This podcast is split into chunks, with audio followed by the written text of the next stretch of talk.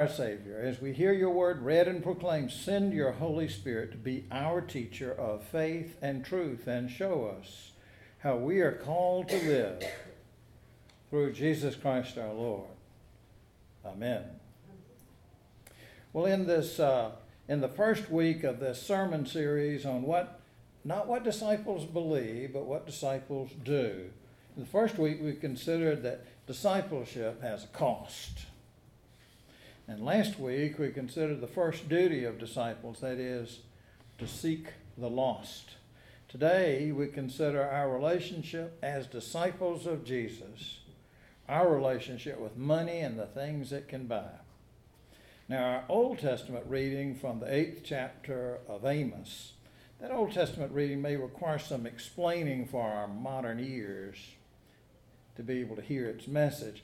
The prophet Amos is giving a warning to the wealthy Israelites, people who profess to be religious, but who just can't wait for the Sabbath to be over or the new moon to pass so they can get back to swindling their poor customers.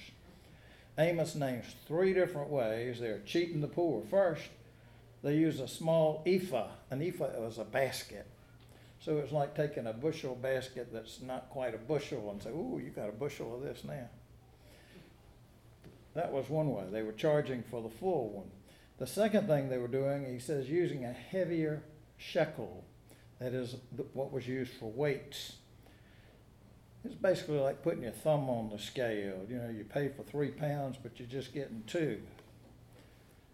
It's kind of like a pound of coffee now is about 12 ounces, I think. um, the third thing they're doing, they're selling the sweepings of the wheat. Uh, that would be kind of the equivalent of finding sawdust in your cereal. It's not really, it wasn't really pure oats or whatever. Well, as one commentator wrote, they bamboozle. They bamboozle the widow and the orphan instead of protecting them. So now, listen for the word of God from Amos chapter 8. Hear this, you who trample on the needy and destroy the poor of the land, saying, When will the new moon be over? Or when will, so that we may sell grain on the Sabbath, so we may offer wheat for sale, make the ephah smaller enlarge the shekel and deceive with false balances in order to buy the needy for silver and the helpless for sandals and sell garbage as grain.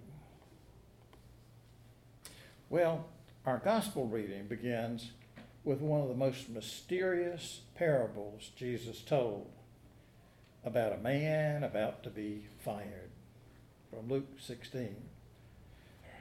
Jesus also said to the disciples, A certain rich man heard that his household manager was wasting his estate. He called the manager in and said to him, What is this I hear about you? Give me a report of your administration because you can no longer serve as my manager. The household manager said to himself, What will I do now that my master is firing me as his manager? I'm not strong enough to dig and too proud to beg. I know what I'll do so that when I'm removed from my management position, people will welcome me into their houses. And one by one, the manager sent for each person owed, who owed his master money. He said to the first, How much do you owe my master? He said, 900 gallons of olive oil. The manager said to him, Take your contract, sit down quickly, and write 450 gallons. Then the manager said to another, How much do you owe? And he said, A thousand bushels a week. Take your contract and write 800. The master commended the dishonest manager because he acted cleverly. People who belong to this world are more clever in dealing with their peers than are the people who belong to the light. I tell you, use worldly wealth to make friends for yourself so that when it's gone, you will be welcomed into the eternal homes. Whoever is faithful with little is also faithful with much. And the one who is dishonest with little is also dishonest with much. If you haven't been faithful with worldly wealth, who will trust you with true riches? If you haven't been faithful with someone else's property, who will give you your own? No household servant can serve two masters. Either you will hate the one and love the other, or you will be loyal to the one and have contempt for the other. You cannot serve God and wealth. This is the word of the Lord. Thanks, Thanks be to. God. O Lord, may my words and may our thoughts be acceptable in your sight, our rock and our Redeemer. Amen. Well, that famous theologian, Mark Twain, Mark Twain once said, It ain't the parts of the Bible I can't understand that bother me, it's the parts I do understand. Well, today we're going to consider some of both. That is, some parts that are pretty clear and some not so much. When you read a parable like this, the story of the sneaky steward, don't you just think, what? As my children say. A quick reading will leave you saying, now let me get this straight. This guy knows he's going to get fired. So he goes to everyone who owes his boss money, cuts their bills big time so he can have their friendship and avoid starving when he's jobless. The boss find out, finds out and says, Good show. And then Jesus says, You guys need to take a page out of this crook's book. What? Well, this story may even make you wonder why did Jesus tell parables? Well, the scholar Marcus Borg has written that these short, provocative stories called parables are perception altering forms of speech that invite the hearer into the world of the story to see something differently because of the story. What is the purpose of parables? Well, Borg says that Jesus gave us parables to invite hearers into a different way of seeing, of seeing God, of seeing themselves, of seeing life itself. Now, most of the parables have a twist or surprise to them, as well as kind of a riddle quality. They do invite us in and change the way we see things. Surely the twist, the surprise in this parable is that Jesus has good things to say about this sneaky, cunning manager. You might even say, if you think about it, that in a way, the sneaky steward was, he was kind of a Robin Hood character, since he was apparently stealing from the rich boss and giving to the poor customers. Well, he was not so much accumulating wealth for himself, he was investing in relationships to protect his future. And how does this parable, how does it change the way we see things? Well, I believe the answer to that question is in the ninth verse, where Jesus said, I tell you, use worldly wealth to make friends for yourselves. Surely he did not mean for us to go around being crooked middle managers, cutting the bills owed to our bosses. You will get fired if you do that, by the way. but look at the things that Jesus has said on his journey to Jerusalem. For example, just a couple of chapters back in Luke, when, when Jesus was invited to dine with a Pharisee, he told his host, when you host a lunch or a dinner, don't invite your friends, your brothers and sisters and relatives or rich neighbors. If you do, they'll invite you in return, and that's going to be your reward.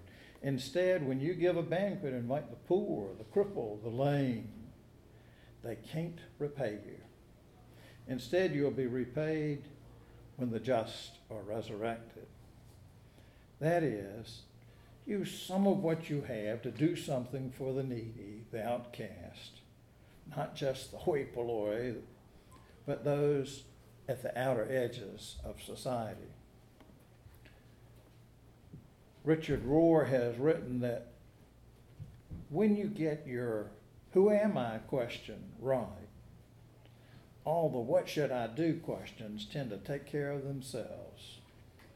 The world will tell you to keep score by its rules. You know those rules. Whoever ends up with the most money, the most stuff, wins. Whoever has the most power, the most fame, wins. But if you define yourself by who you are in God, the world score will lose its meaning. The world says your value is based on what you have.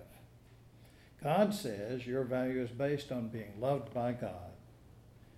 Just yesterday, I heard about a preacher who ended every service by saying, God loves you and there ain't a thing you can do about it.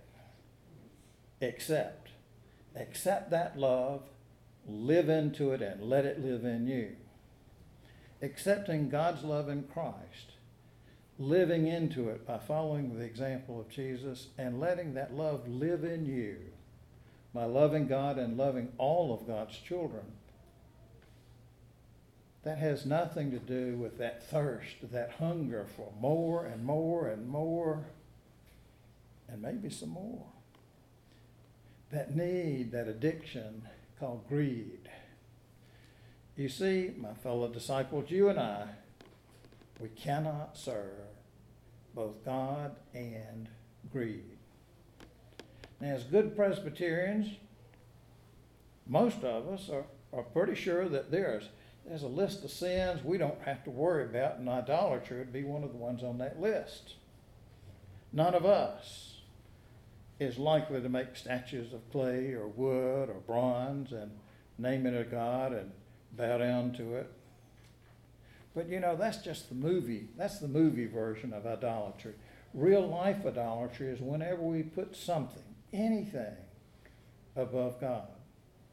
If we love money and the stuff it can buy more than God, we have bought into the idol of worship and wasted our life. I've heard that St. Augustine said that God gave us people to bless and things to use. And too often we get those things mixed up. Now, I often, as you know, I often start sermons with a question, but today I'm going to end with one. What do you love first, best, most? Go out into the world in peace. Love the Lord your God with all your heart and all your soul and all your mind. And love your neighbor as yourself. And now may the God of peace, who brought back from the dead our Lord Jesus, make you complete in everything good, so that you may do God's will, working among us that which is pleasing in God's sight. Through Jesus Christ, to whom be glory, now and forevermore.